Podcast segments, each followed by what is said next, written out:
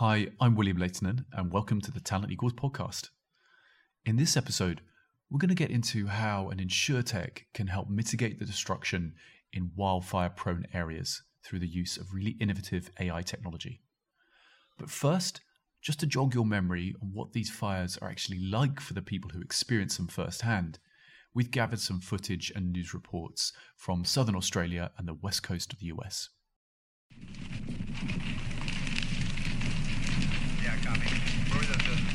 In Nowra, the fire jumped the Shoalhaven River. I'm scared witless. Either side of the Princes Highway, the main escape route was a bonfire. Tonight in California, fires burning at both ends of the state, blazing temperatures and strong winds, giving birth to this a massive firenado. It is incredibly dangerous because of how erratic the fire behavior is. I mean, think about it. You actually have a whirling column of air on fire. Meanwhile, thousands of residents in Oregon fled their homes to escape flames that have already incinerated more than 230,000 acres. And Washington's governor says that the state has seen more fire damage in one day than it typically sees in a year. So imagine you lost your home in one of those devastating wildfires I just played in that clip. Who do you turn to to help rebuild your life? you turn to, hopefully, the insurance company that you had a policy with. But who is backing up that insurance policy, ensuring that you can get paid? It's a reinsurer. But there's an issue. The reinsurers are currently leaving the wildfire market because they can no longer accurately predict the likelihood of wildfires happening because of the intensification of wildfires with climate change. My guest today is the CEO of a brand new company called Kettle that is looking to address this very problem.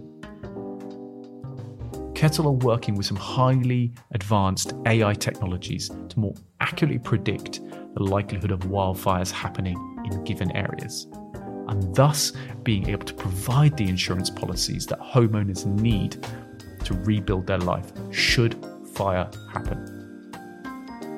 My guest name is Andrew Engler, and Andrew is one of those people who is fundamentally rethinking the way the 600 year old reinsurance industry is working. Andrew is what we can think of as a next generation of talent. He's what talent can equal when we take the best of technology has to offer and apply that to some fundamental problems that our sector is facing. I hope you enjoy this conversation as much as I did. And without further ado, I give you Andrew Engler. Andrew Engler, welcome to the show. Thanks for having me. Absolute pleasure. Thank you very much for spending some time speaking to us today. So, Andrew, you are a co founder of Kettle, right? So, what is Kettle? Uh, it's a good uh, question, and and normally the first thing is people say, "Why are we called Kettle?" And it, it's because of a whole different kettle of fish. So Kettle is, is a reinsurer that uses deep learning to, to better price and understand um, reinsurance risk in climate affected regions and, and really try and bring protection to people that are in these climate affected areas. Okay, so why is reinsurance so important in these climate affected regions? Reinsurance is this incredibly old and, and storied industry. It's about 600 years old. It started back in, in Italy. And, and really its primary purpose is, is protecting insurance companies and really protecting people against big climate disasters. So like wildfires, hurricanes, earthquakes. And and it's actually kind of a common mistake that insurance companies, everyone thinks, you know, you get your homeowner's insurance from, you know, an Allstate, a state farm, and, and that person's covering you if there's a huge wildfire that destroys your house. And that's not actually correct. Um, there are these massive companies that sit behind it, like Munich Re and Swiss Re, that essentially, when this event destroys your home and destroys the 2,000 homes next to you, they're the ones who end up paying out the claims and, and footing it. It's because those primary carriers they, they can't handle the loss of losing 5,000 homes at once. And so um, it, it, has been a very important. Obviously, there's been hurricanes and and typhoons and and tsunamis since the beginning of time, so it's been a very critical function. Um, and only recently has it really started to experience some some incredible difficulties because obviously uh, the the increase in climate change has increased that frequency and severity, the amount of events and how bad they are and and how often they happen. Mm. So maybe it's helpful for the listeners to understand a bit about your journey into this, like how and why you ended up trying to solve this problem around predicting wildfire and then helping to you know underwrite those risks. Yeah, I mean, I, it is like anyone in insurance. It's a really weird and interesting journey. I, I don't. Very few people go start out as a kid, I'm sure, and go, "Oh, I want to get into actuarial modeling, and then I'll go to school somewhere and and get into risk management." So. Um, I, after I got out of college, I had a history degree, and and I'd always been a, a closet nerd and kind of a hacker, and which basically just meant I broke my dad's computer a lot uh, as a kid um, and had an opportunity to to work with an agent at, at Allstate and help him build a, a book of business. And it seemed like a great place to earn money at the time. And as I got more and more involved in insurance, I realized it's this incredible industry that there, there's a litany of problems. I it's very undeniable the fact that most people don't like paying their insurance bill, but you essentially have this industry that's protecting you against the worst outcomes that can happen. So so preventing your worst fears from happening, and if they do happen, you know, making you whole again afterwards. So if your house burns down, you you don't just lose your life basically, and and have no way to ever recover. Um, there, there's someone there to financially back you up and protect you. And so, um, yeah, started with the agency there and, and ended up using a little bit more modern data science practices that than were being used at the time and, and a little bit of software to to grow that into the second largest uh, book of business in California, and then uh, took over the commercial book of business for the state of Arizona and helped them build an online quoting platform, and and then was lucky enough to spend the last five years um, as vice president of digital for a company called Argo Group, and really with this focus of understanding there is such a massive opportunity to bring software and specifically a, a, what we call like a data science practice or machine learning into the the insurance industry. Because you look at insurance it, it is literally the original data business. I mean it, it is all based around mm. understanding core data concepts and, and variables about your client so you can better price it and understand how to how to run a profitable company. Um, and yet when you look at it compared to its big brother we call it like the capital markets and and equities it is very far behind from quantitative aspects. You you have many quant funds and and modern quantitative uh, technologies that that are proliferated through the capital markets. And in terms of insurance and especially reinsurance, they're still using you know old school stochastic modeling and a lot of these technologies that that haven't advanced over time. So it creates this huge opportunity to to really use modern software to one you know make a better experience for the customer first and foremost and transact it easier but two the this second part that that has really become uh, you know life obsession of understanding how we we predict the probability of these events happening and price them and model them better mm. so why do you think that the industry never modernized in the same way that why didn't the insurance industry modernize in the same way the capital markets did what was it about the business that stopped them doing that, do you think? They didn't have to. And again, you know, the, the common misconception to most people in insurance is like, oh, you know, insurance companies work really well if they just underwrite. You know, if you can say who's going to have an accident and who won't, you're going to make a profitable company.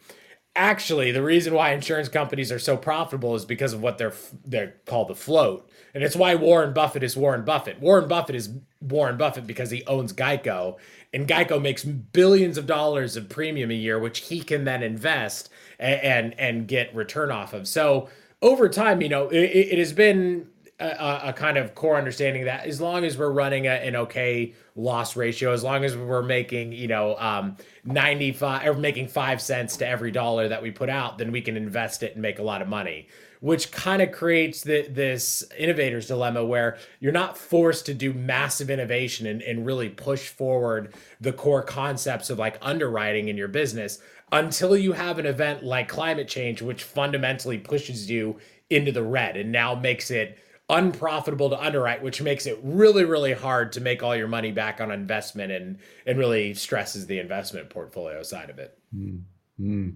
Yeah, sort of in this instance, nature really has been the the mother of invention here. It's it's it's really forced the hand of the industry to figure out how to deal with these natural catastrophes now that are happening much more often. And I can see that in what you guys are having to deal with wildfire, because you know you'd have to basically have lived under a rock not to have known in 2020 that with every other crazy thing that happened, there was record wildfires going on in California and in Australia. It was a really terrible year for wildfire. So um, maybe given this is your sort of wheelhouse now, um, but many people don't know about wildfire, but and every time I speak to people, they go, oh, everyone's talking about wildfire in the insurance industry right now. So, what is so difficult about insuring wildfire? Yeah, so I mean, uh, let, us let, take it back down to like basics in the way that that wildfire used to be looked at. And, and so, when you're using stochastic modeling, essentially to, to very much oversimplify it, you're saying, and let's use California as an example. I'm going to look at Los Angeles. I am going to look at, you know, the entire state of California and I'm going to take a historical data set of 500 years and I'm going to say how many wildfires happened. Okay, if I want to price Los Angeles, I'm going to say how many major wildfires hit Los Angeles in the past 500 years.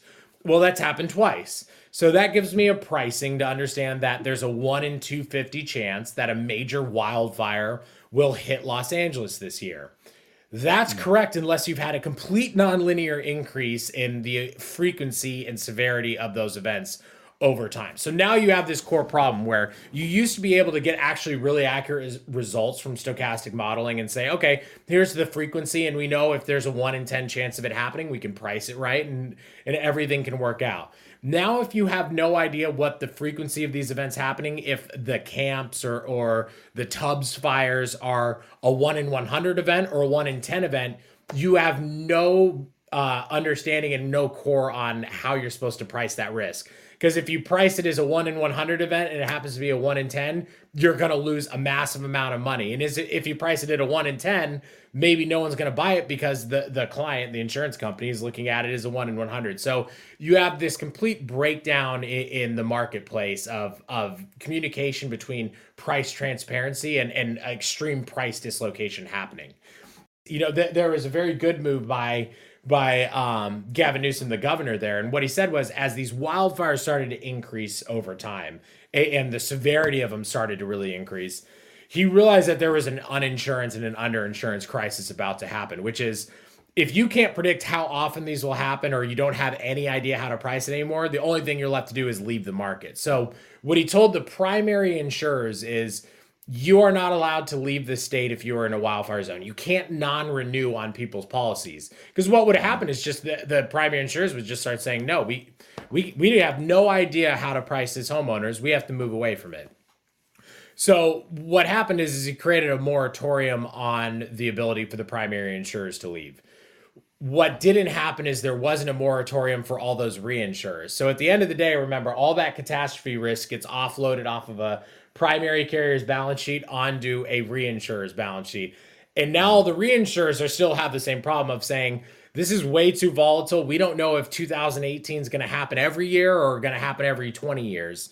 So we no longer think we can price it correctly. We're just going to price it as high as possible to feel comfortable, or we're going to leave the market. So what you have is all the supply for all that catastrophe risk start to move out of the market, which creates a huge demand spike in the front for all these insurers who will pay anything to, to offload that risk off of their balance sheet. And so again, you, you you exacerbate this problem of price dislocation even more, and you get to the point of saying, all right, unless we can understand uh, the probability of these events happening in very geo-specific locations, unless I can understand, like for this home, what is the probability of it burning in the next year, then we're, we're going to have a serious issue in understanding how to insure it and how to protect it in the future.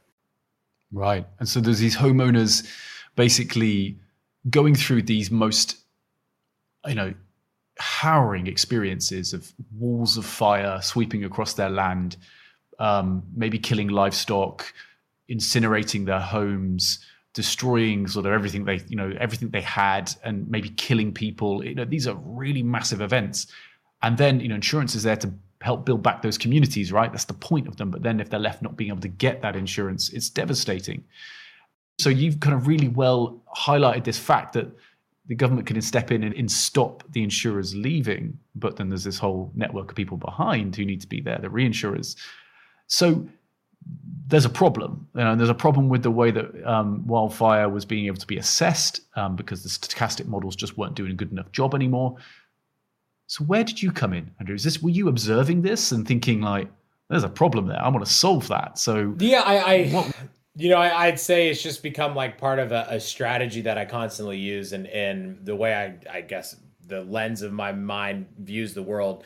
So I three years ago we moved out to Bermuda um, as I was working at Argo at the time, and as I started to dive deeply into the reinsurance industry and look at it, I realized there was these systemic issues that were building up over time. So this idea of that, you know, we could keep using stochastic modeling to understand these events, and and uh, yeah, they they trend back to the way they used to be over time, which isn't the case that we've seen. So in in my background, understanding like the the more deeper concepts of, of deep learning and, and large data sets and asymmetric information that you'd find in satellite imagery, um, weather data, understanding that if you could do a very good job at taking this massive amount of information that sits out there, everything from MODIS, LIDAR, Landsat, all the NASA satellites, they've been running for, for 20, 30 years, some of them.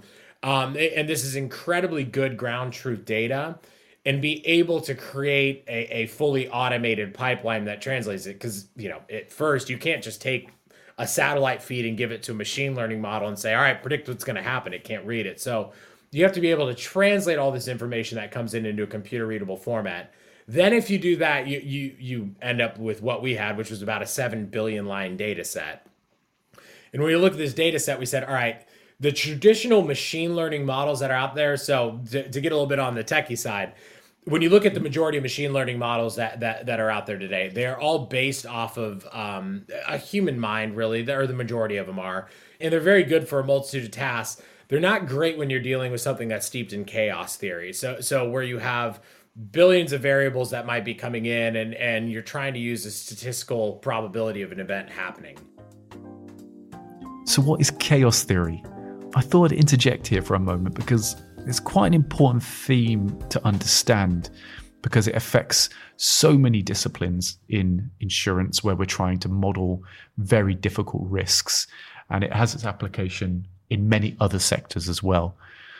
But the metaphor of the butterfly is probably what most people will know when it comes to chaos theory. The idea that a butterfly in Peru can flap its wings and that will create the storms in the Atlantic months and months later. It's this idea that in seemingly random events, there are actual underlying patterns and deterministic laws which affect those random seeming events. Chaos theory. Hope that helped. And so this is where like, you know, the second part of our journey started after we did the kind of mind-numbing amount of work to to translate it into computer readable format and create that fully automated ETL pipeline. Um, we, we started in this next venture of saying, all right, we, we need a complex enough deep learning architecture to to really understand the complexity behind these events. Um, and, and we ended up doing a lot of experimentation and, and the off the shelf stuff we, we found it works okay. It's better than than what's out there right now, but it wasn't the orders of magnitude better you want to put a billion dollars limit out on.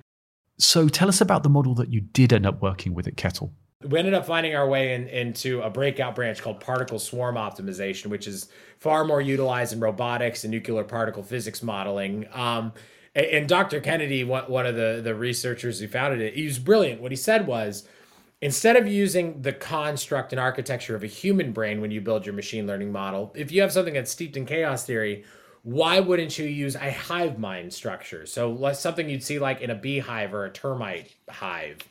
And and the point of that being is if you have an incredibly complex structure, you want to have an incredibly complex output. Beehives and termite hives are incredible. So there's 100 million termites in a hive. Each one is kind of dumb and simple, but very good at its little simple job. And the beauty is when you get a hundred million of these little actors to communicate with one another and dynamically influence one another's decisions, you kind of get this group think. And all of a sudden in nature, you get these insane outcomes that no single individual would ever find um, possible. And I'll, I'll, I'll let everyone nerd out on their own and won't bore them here about West African termites and the 30 foot mounds they build with fully automated air conditioning systems.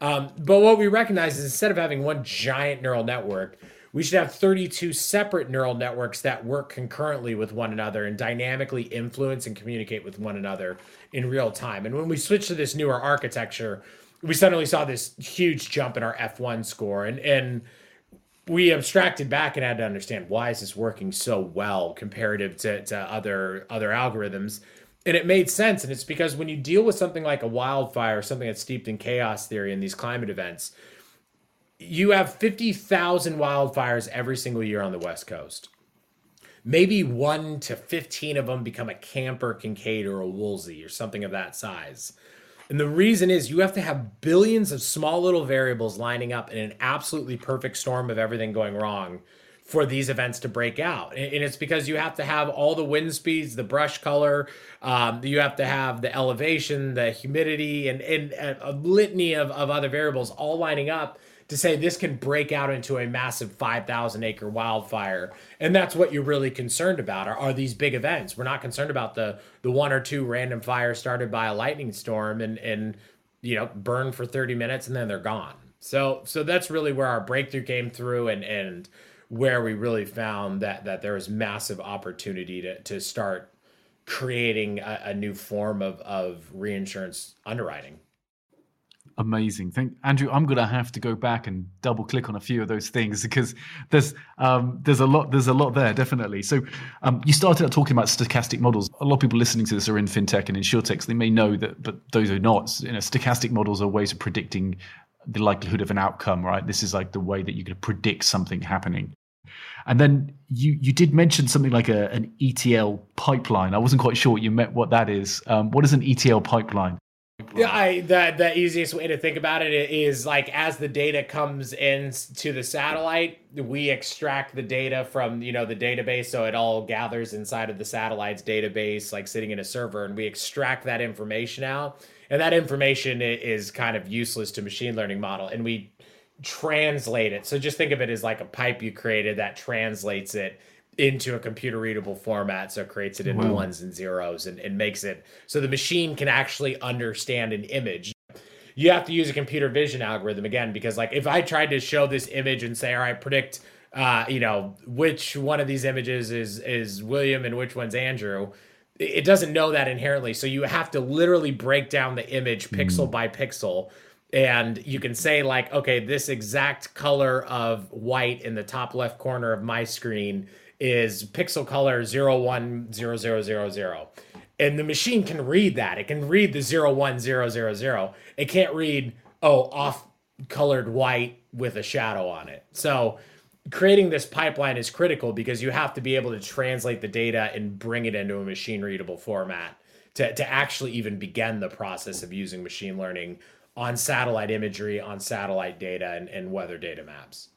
Yeah, so that's it's definitely a case of right solution and the right time. You've got to be there at the right time with both of those things.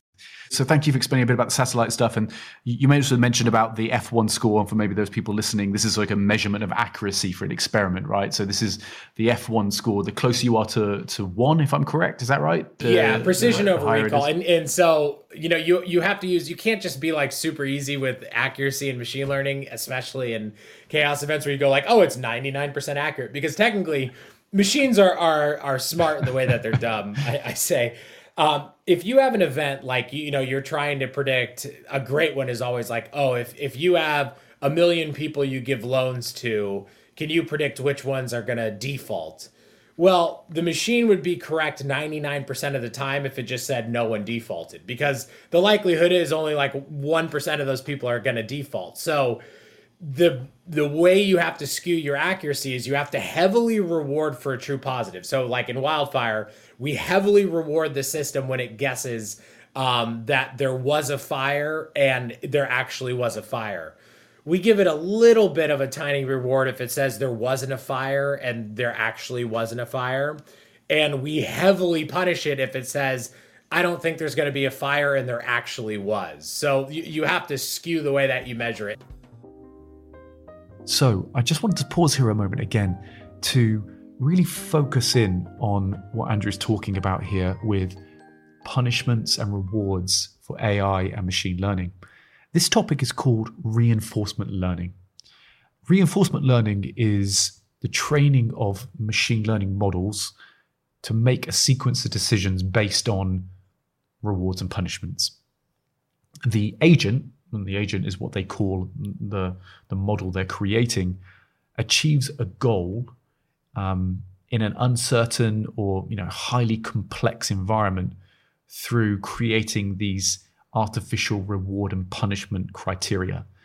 And that's why Andrew rightfully was very, very focused on ensuring that the model that Kettle created was giving reward in the right way to ensure that they got an outcome that was meaningful.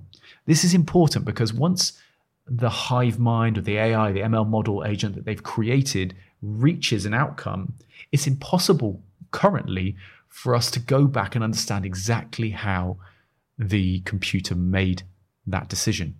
So the only way that you can calibrate later on is to then add again more of these rewards um, and punishments. So I'll make some show notes, some links in the show notes to reinforcement learning for you. I think it's a really interesting um, area to understand, and I hope you found that useful.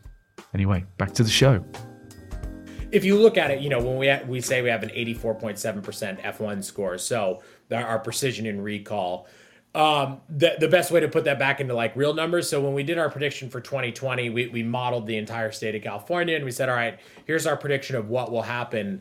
Um, at the end of this year, we looked back, and out of the 14 major wildfires, 11 of them we predicted in the top 10% most dangerous zones that the model predicted. And if you move that metric up to like so what the model predicted is the 20% most dangerous areas in California. We were 14 for 14 for predicting where those fires were. Oh wow. And that's that must have been a game changing moment. Was that like a, a, late at night event? Like you you press the button, you're waiting for it to spit out its results, or you know, was it was it sort of you know cinematic? That's what I'm asking, or was it just one of those things where you're like, oh, I got the email, yeah, that worked, that was good. I wish you were like what one of those moments. It's much more like when you put out the prediction in, in February and then you go like, all right, let's ride. And and we have confidence. So you have a mathematical confidence in in in what your statistical ability is because you're training on a historical set. You know it's mm. mathematically mm. correct, but everything all anything can change in the real world when, when it happens. So it's more like mm. watching each day and each week and each month and going, oh my god and, and, you know you hear about the fire that happened in lake and we go you, you log on at you know 6 a.m and you're like oh oh yes like let's see where it is and you look and you're like it's a very surreal moment to be honest of looking at it going my god the model was like showing this is one of the top dangerous areas. We were corrected. And then there were ones that we missed. You know we're 11 for for 14 if you look at the 10 percentile. So if you look at the the czn fire um, or sorry czu which we looked at and then we had to go back and say, well, we still predicted it in the 20% most dangerous areas, but it wasn't like in our top 10% most likely. And we look at it and we say, okay, what was wrong? Okay, the the lightning randomization factor in it what wasn't high enough. And and so this was a strange event and now we have to like kind of retool the model towards it. So it, it is very much it's an emotional experience. You're looking at your baby wow. and you're you're looking at you perform incredibly well in real time. Then other times going like you always want to be perfect, which will never ever happen. So it, it's a it's a um, a fun pursuit in perfection that you'll never reach. Yeah, and I think that's what people I'm trying to get my head around as well as well. When I listen to you talk about what this does, is effectively your system is using historic data, analysis of previous patterns, you know, weather conditions, random events, like kind of visual imagery, a whole range of data sets, right, to predict what will happen in the next year, right, and where is going to happen next time. And this is the amount of variables that go into that. Like you said, these 7 billion lines of data, these are the sort of levels of complexity we're talking about. Then you deploy your your neural networks, your 32 hive minds to like these sort of Mirandering um, termites that are trying to figure out all of the potential variables and then bring those solutions together and then predict where this is going to hit. And that fire is going to happen in that neighborhood next year.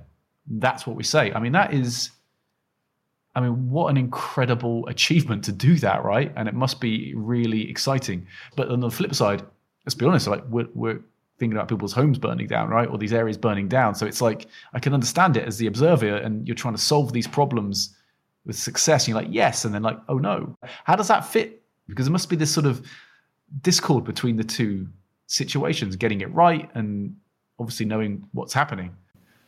Yeah, and so like just to give you the scale on, on like what you're talking about, like the uh, on the on the previous part, every single time we do one iteration of our engine, we do three tredecillion calculations, which is a three with 43 zeros behind it. And essentially, you're literally looking at that's a great uh, The model is literally taking every single possible iteration. So it's saying on August 18th, the wind's blowing 30 miles an hour. It's on a 13 degree grade hill. The brush is its exact color. It hasn't rained in, in you know, uh, four days. And uh, there's a one way dirt road right here every single time I see this lineup, I, I'm going to guess there's a wildfire going to happen here. And if it's correct, it stores all of that and the millions of other variables that line up there and says, I'm going to use this next time to predict it. And then the next time it says, I'm going to do it for August 19th and I'm going to do it at a hmm. 12 degree slope hill. And so you can imagine how, why we wow. get to three tredecillion calculations. To, to your second question there, we know we can make incredible corporate profit off the back end as a reinsurer. It's, um, it's very good like our you know market right now in terms of like dislocation and being able to understand what a good risk is and a bad risk. And you know the the beauty is that we can literally fund all this research with with the reinsurance profit and then essentially take all of this research and give it away for free on the front end because we're funding it through the back end and we're making our money as a reinsurer so we can give it away for free to governments to and, and legislators to say stop building in these areas.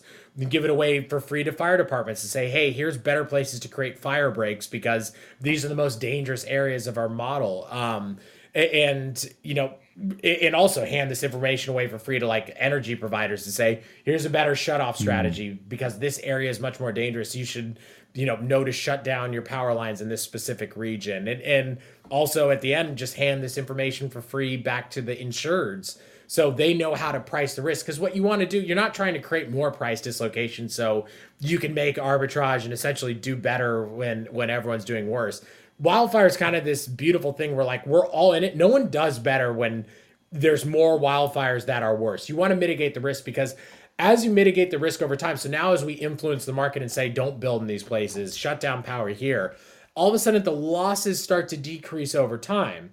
And as those losses decrease over time, now you have stability in the pricing because there's less volatility in what's happening, which just means you can get more supply out to the market, which means you can create more and more size and get more and more people covered. So everyone ends up winning in this kind of like perfect cycle of it if it's done correctly. And it's wonderful that so you're able to give this information away on the front end. And you said you're looking for that. So you're looking for a business which can make money and also do something good as well. That is got to be right a win-win. And and I, I'm thinking about that as well. Is like these businesses that can achieve financial return but help to solve a societal issue as well. Um, because we've you know the whole reason that we're experiencing these problems, in my opinion, with climate change and such, um, is because people have been too greedy you know, companies have taken too much. People have not cared about the conditions and the results of our our, our habits of consumption and um, fossil fuel consumption and a whole range of other environmental degradation processes. And, and unfortunately, that's what's driving this. So we need to put something back. We need to do something more. Another day, maybe I, I bang that drum, but um, I, I maybe come back with you rewinding the clock a bit together, you talked about, you know, being out in Bermuda, which sounds lovely, you know, sipping your cocktail on the beach there, um, thinking about what how you're going to solve the woes of the world. And you kind of started to think about these problems with your other co-founders and starting to create the problem. How long does it go from thinking of the idea, having the idea, to going through iterations to getting that that that ticker tape come out of the machine, giving you your 80 odd percentile F, F rating, whatever it was, to getting that right. How, how long did that process take for you? Oh, I mean, well, like some iteration of the idea was bumbling around my head for seven years, and and like yeah, as they say, like the overnight success that takes five years, like. The, I, I I truly believe in and there's a multitude of other leaders who say it like the the patience level we have towards you know, we constantly see the stories about like startups with the 17 year old who like got out of MIT and like, and you know, started up and now it's worth a billion dollars. Like that is not the vast majority of, of companies out there. Like it is a slog and it is a slog of things going wrong over and over and over and over again. Actually like this company alone like when we really started on it one of the first things that happened so the original idea was to use this algorithm and and and pricing to create an evacuation policy. We wanted to create like evacuation policies. I'm from california one of my cal one of my co-founders lives there now and i was in bermuda at the time and he got stuck trying to evacuate from her from the fires and i ha- almost had to evacuate from a hurricane in bermuda. And our idea was like we have the means to to evacuate and and it's still actually a really difficult decision. It's very expensive. It's like three thousand, four thousand dollars, and let alone like we're not in financial dire situations. So mm-hmm. we we really needed to to try and figure out a way to to create simplified evacuation policies where someone could pay fifteen dollars a month and know that if they were in a wildfire zone and there was an evacuation ordered, they would instantly get three thousand dollars in a bank account and be able to leave. So we thought this was a brilliant idea and and no brainer, dog fooded as they say, like we'd buy it. And we we ended up applying for Y Combinator and getting like very very far into the process all the way to the last interview which is actually incredibly hard to do which is when you go all the way out to to well when you used to go all the way out to like menlo park and and sit at a table and you have 15 minutes to pitch these legendary guys who i love and read nonstop and guys like Paul Graham and Sam Altman and stuff and, and tell them your idea and they basically tell you yes or no. If you get in, Y Combinator is this very, very prestigious accelerator where some of the biggest names in, in history have come out of. And the day before, you know, we said, look, we need to really like test our product market fit, as they call it. And so let's just go down to Target and, and you know, ask people if they'd buy an evacuation policy. There's like even smoke on the hills, and we are like, this should be a no brainer. And I just remember Nat and I went down there and it was one of the worst experiences of our life. Like people were like, "Ooh, no, like get away from me. Like what are you talking about? Why would I want evacuation?" And that was our first sign and, and we went through Y Combinator and ended up getting denied and they said, "We we just don't think you're going to be able to sell this. Like it's going to be too hard." And that was just like a total like kick in the gut and like, "Oh my god, this is terrible." Like this thing that that we've had this idea and been working on iteration iter- i could tell you a thousand other iterations of it before and then you know we, we kind of came back to it and it, but this is like the game of startups and we went well we know we have something good here. We know we have in the algorithm behind being able to price those evacuation policies was the first generation of what we have today because it was very good at predicting where these wildfires and evacuations were most likely to happen in the next year so we could price it correctly. And and so we kind of hmm. stepped back and said well we know we have something good like why are we going after like the front end? Let, let's go after the big idea. Like, let's just build a reinsurer from ground up, which is kind of an insane idea. Takes a lot of capital, it takes a lot of expertise and a ton of of, of data science horsepower. But we are like, look, we, why don't we just take a shot at this one? And that's where the kettle itself like really took off and God bless it. You know, we we we worked like crazy um over the the past year and um, built it up and and we're lucky enough to to have something pretty fundamental and that that that is fundamentally powerful and recognized and, and raise a seed round off of it from wonderful investors. And now we're, we're well underway of of growing the company. I've got to go back to something you said which i'm fascinated by. So you got all the way through yc as the cool chaps call it right i hear? Um, and you got all the way to the end. They said okay no but you wanted to go and test your idea so you you went with someone to your local supermarket or store and what stood outside and asked people if they'd buy it? Like literally, you stood there with a clipboard and said, "Hi, do you want to buy oh, some oh, no, evacuation we insurance?" Is that like, what you did? Hunted aisles and like even asked employees and stuff, and that it was I, I one of my favorite things like I tell the team is like one of the easiest ways to, to do well in business is just go do what you're uncomfortable doing. Like so if you know you're uncomfortable going to a store and asking someone to buy your product, then you know there's something wrong or like there's something out there. Or if you're uncomfortable having a, a conversation with an employee about like some issue, then that's literally the most important conversation you need to have. Like it's just natural. We kind of always gravitate towards a place of comfort, and, and that place of comfort can lie to us for quite a while. Mm. Um, so and it's normally pretty easy to mm. test out assumptions. Like you, you believe me, it's not fun. It never feels nice, but like it's pretty easy to get this stuff tested out and see if you have something or not. Yeah, that's really great. So I can just imagine you in the in the aisle for like cereal, like sort I, of an old lady asked me, to, like, please go Hi. away, and like, it, it, and look, I, I spent the beginning of my career building an insurance agency, so I've sold insurance like over the phone and face to face for the beginning part of my life, so it's not something uncommon, and that was still one of the most gruesome tasks that you can imagine. Hmm. That's really important. It's a really interesting point, and I actually think doing some type of sales or telesales or some type of role like that, door to door work early on in your career, very early on, is such a great skill to develop because nobody, you know, till you've sold something like face to face to somebody, you really, you know, you really are missing out on a really magical moment of human interaction and, and learning a lot very, very quickly. I suppose now I just want to sort of talk a little bit about like going on to getting where you are now because you talked about your seed investors. So where are you guys at at the moment with Kettle? Because you know I've you know I'm I'm fascinated by what you guys do and you've got some really impressive people behind you. So you're now at seed stage. You want to tell people what you're doing and sort of what's what's happening next for Kettle?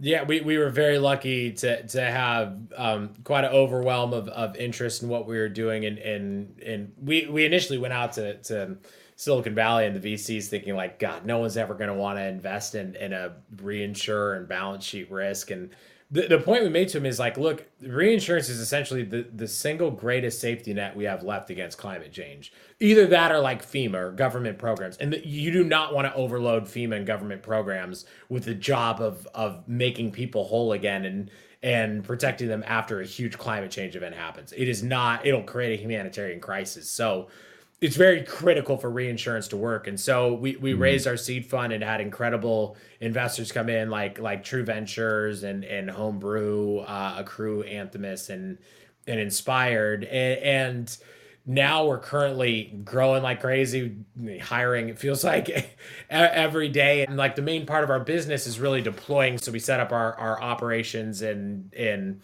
Bermuda, and and we have uh, obviously it's kind of a new world where we're we're all distributed. So part of us are in California, part of us are in New York, and and part of us are in Bermuda and London. So spread out quite a bit. Um, but it's really iterating on the product, so so continually increasing the accuracy and, and data that's coming in and, and abilities of our of our architecture. Um, and then the other portions of it are, are raising risk capital. So while we have our own small internal balance sheet, we, we leverage that with traditional capital providers. And, and we've been blessed in that sense too, that there is definitely a, a lot of interest in the industry from pension funds, hedge funds, and, and, and uh, reinsurers to, to really, you know, work with us to deploy capital to make sure supply comes back into the market. And a, a, lot of demand from the front end too obviously of people wanting to offload wildfire risk. So hmm. we've just kind of seen this incredible growth that knock on wood you know uh, it's funny in our side and maybe i've just been in reinsurance too long i'm always like what what's going to go wrong? Like something has to go wrong. Because we're so used to that and maybe that's just my own screwed up brain in it but um, yeah, we're I, not gonna, we're, we're in a very blessed point right now and running up, and we're all too to to anyone mm. at this point in time, like it seems it's very hard to see like in periods like this when we're dealing with COVID and so many things going wrong and and it seems like these are like the down periods in in in history and they're actually not in an entrepreneurial setting. Just Google online and look at like top 20 mm. companies created during a recession. You'll you'll see Airbnb, Uber, all these companies started in 2008. It's because when these massive catastrophic events happen, everything starts to fundamentally change underneath it. You have paradigm shifts happen. Mm. And, and, in that point, you know, Uber started because like people were losing their jobs from the financial crisis and going, I need to make more money mm. somewhere else. So the, these actually present themselves as the greatest opportunities for innovation as opposed to, you know, these moments when everything's going down, all the good times are over and now it's going to be terrible from, from now on. Um, and, and mm. that's, I, I think, maybe it's because we've worked in, in reinsurance and insurance so long, so we're used to seeing how often these events happen. Mm. They're actually much more common. These black swan events, as they're called, um, they're very much more common that, than the human brain lets us believe. So uh, they they just present massive, massive amounts of opportunity for innovation. That's really fascinating, and I just want to actually go back because I think this this idea of innovation and what you're doing and why it's so exciting, and something I've touched on with previous guests is and Andrew, I'll kind of try and try and summarize this if I can best. That what you guys are doing with Kettle is being able to understand, predict um, the likelihood of wildfires occurring. So you're more able, accurately able to price that, and now you can take on primary insurance, underwrite primary insurance with a a much un, much more granular understanding the likelihood of someone needing to claim. And reason investors are so excited by that is because you can create a pool of risks which you've really priced accurately. You've got a really nice arbitrage because nobody else is able to price it like you against the market, against the primary insurers. And so that can allow an inflow of capital, which at the moment, there's terrible interest rates, right? There's like a zero, governments are printing money. And so there is a desire to find alternative asset classes and so there's these trillions of dollars floating around pension funds or everywhere else, you know, capital markets trying to invest in these things. And you'll create effectively starting to create a pool of risks which people can invest in. Did I do a good enough job with that? You did better than me, even. That that was phenomenal. I might steal Thank you that. very much. I want to pivot here for a moment, like in, in sort of our some of the last po- parts of this, because you built a team. So, um, what is it like building a team, and and has that been harder than you expected? You know, what have what has gone into building the team that you've got? What are you learning about that? And what would you tell other people your experience? Yeah, I mean, I, I'm I'm familiar. I mean, I've built teams up to like 40 people in in past like roles and stuff like that. It's fundamentally different in COVID times when you can't even meet an employee in face or potential employee face to face. I think we'll see a shift into like kind of like, oh, would you be able to consult for a bit and then come like work because it's this great like trial period where someone can make money and and you know do multiple things at once and then you know uh, jump on full time. But it, it has been very very different from past like hiring experiences where we have an influx of people wanting to join because it is such like a core mission driven company and and hits so many marks and and you know we're lucky to have like excitement around it and and have articles in, in forbes and like fortune and stuff. It, it definitely if you have a mission and vision behind it and and people realize like this is something that i would love to wake up every single day and and just do um the hiring part becomes a lot easier i would say.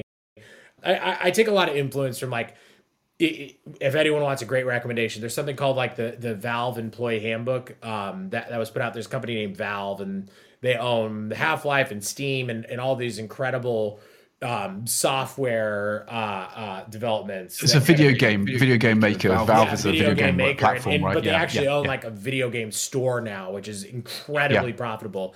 But Valve has this beautiful book that they created for all their employees, and, and it's really the way we look at it because it's very horizontal structure and the way that they're structured and, and it's created around like giving people massive amounts of empowerment and telling them like figure out what's wrong with the company like jump to the point of biggest need and jump in there and, and help out. So like find your place in the company and we're here to support you like find it. But like it's much different than like that we're hiring you for x role you're only going to do x come in and like do that position and stop like talking to this person, stop worrying about these problems.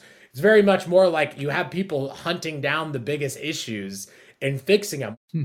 How have you found, Andrew, one of the perennial issues? You are recruiting in an area in reinsurance where people are very comfortable.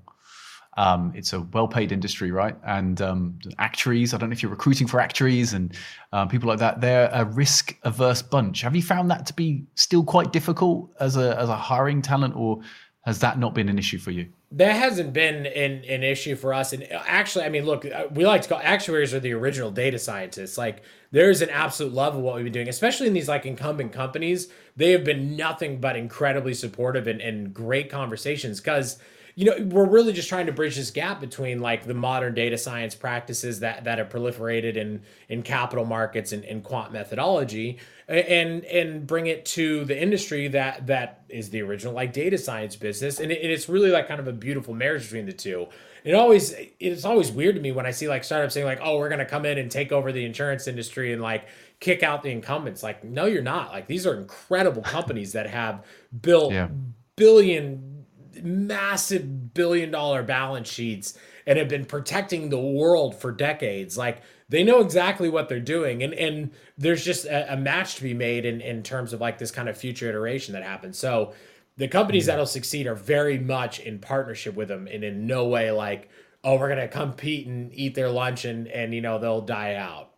Cool. That's interesting. I'm glad to hear you're having success in those areas. So you're so what I heard from that from the Valve stuff, you you're taking a model where you're going to try and put values at the center of the business as well, um, and create a flat hierarchy where people, smart, brainy people, can come and solve big problems by searching out those problems, having some agency, right, to do things. Um, I heard that right. Cool.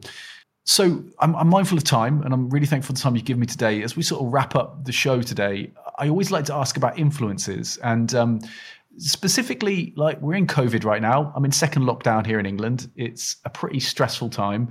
Um, and I'm sure your, your maybe your employees are experiencing the same thing. And I noticed from your your stuff you do in your your spare time, you do some charity work. So I was wondering, maybe tell us a bit about, about how you stay well and like how you help others to stay well. What are you doing, Andrew? Yeah, I, I think anytime that you're like kind of focusing outwards and and a great mutual like relationship you can have. So a lot of times like people who I'm mentoring, one I love mentoring, the entrepreneurship like um community I, promise you, is one of the most friendly and welcoming. Like we had so much help getting to where we're at. There's no way we would have ever got the funding we had without the incredible support of like a million people. I, I wish I could name. And I am always willing to to help out any person. Just had someone randomly reach out to me on LinkedIn three days ago saying they have some climate idea, and I I always want to help out in that. So it's important to like pay it forward in in those circles. And one of the other great things you can do too, when I'm mentoring, they say, "Well, how do you get like higher in your your career, and how do you get to like a VP level?" One of the greatest things you can do is like go work for nonprofits. So in your free time, if you have you know a bit of, of digital skills and you can learn all this stuff online, I, I'm a case study for it of, of just taking millions of online courses and reading every blog uh, available and what you can do is start to use like some of these tools that you're learning in, in true practice for for nonprofits because nonprofits are always looking for people to especially younger people who understand digital technology to sit on their boards and and to and to you know help out in, in terms of like their social media practice or or their website development whatever it may be and it's great because you actually can start sitting in a in a leadership position. Now, you're not going to get paid for it, but that's the beauty of it. Like you're going to sit in a leadership position, learn more about how to be a leader and be able to give back incredibly to like organizations and causes that need your help and, and your um, support more than anyone in the world. And and I, I've been lucky enough to work with great organizations like um, music, uh, neurological musical uh, association in Arizona and, and Gabriel's Angels and places like that that I got to work with people because generally the other people on the board will be CEOs of giant like companies and and people who just want to give back. So great environment to, and, to and really is that develop. And is that what helps you stay healthy in some ways? Yeah, is yeah. Sort of, oh, is it absolutely. that idea? Of, I mean that that's the only way to stay sane. I, I I would say is is constantly like trying to, to focus outwards. If you focus inwards, then yeah, mm. there's a lot to worry about and a lot to, especially on what's going on in the world. And, and instead, if you're just focused on like solving small little problems that are around you constantly, then yeah, there's a lot more sanity in that, I believe, than trying to, to just read things that you can't fix. Hmm. I've been I've been thinking a lot at the moment on compassion and kindness for ourselves and for others, and it's such an abundant state. And by you know, I think we're all so fortunate. We have so much abundance in our lives. People like yourself and myself, and I know how lucky I am to have what I have. And by going to help others, you you know, you really get a sense of what you can give to others, and through that giving, and it it, it really is like a great like restorative force, right? You feel good about yourself. You feel others feel good about themselves. So, um, and um, so for those listening, you know, look, you know, you can just go and find a great charity to work with. And I can testament to that, my work with Rainforest Trust. And um, it's just great knowing that you're helping other people. Well, final thing, um, I always ask all of my guests. So, your favorite book, Andrew? What is your favorite book that you recommend the most or you give out the most? That that's a hard one. I I, I would say um, the, the, number one that I always recommend. It's actually a little bit hard to find. Um, it's only in hardback. So well, actually, there might be some digital copies now, but it's called Poor Charlie's Almanac. It's by Charles Munger, who's the number two at, at, at Berkshire Hathaway, who's probably the most brilliant human being on earth. And it's all about how you use mental models to kind of there we go. Yes. Oh my God. I See? got it. So, the, the, and, and, William, I'm sure you will attest. That is one of the most brilliant books ever written that will change your life fundamentally. Absolutely fantastic. There's a hint to this one. I love this book. It's a fantastic book. I bought five copies. Yeah, I know because it's so hard to I give find. them away. That's probably the reason why yeah, you I have can to- only find it for you hundred bucks buy- on Amazon when I try and give them out. No, the, the way the, the way you do it is you buy it from the publisher. You can only buy it directly from the publisher in the US because of the way I think they did it. But it's you can find it. Uh, maybe I'll post a link in the show notes to where you can go and order it direct because Charlie gives away all the all of the proceeds. So it's um yeah a wonderful recommendation.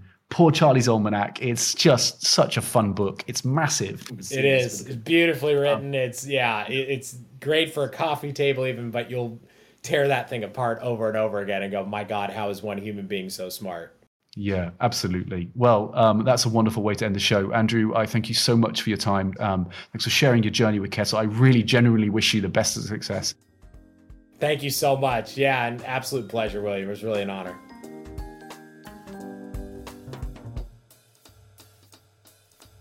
Well, thank you, ladies and gentlemen, for joining us on another show of Talent Equals. A big thank you to our sponsor, Exige International. Without the support of Exige, we wouldn't be able to make this show. Um, an even bigger thank you to our production team, Andrea Maraskin and Samantha Smart, because without their help and support, this show would not be what it is. Um, please do join us in the next episode. We're going to be interviewing the incredible Lisa Lahey, who is and has been one of the foremost thinkers in and around adult development and has been critical in the development of what I think is one of the best change models, the immunity to change. I hope you'll join us on that episode. And until then, have a wonderful day or evening wherever you are.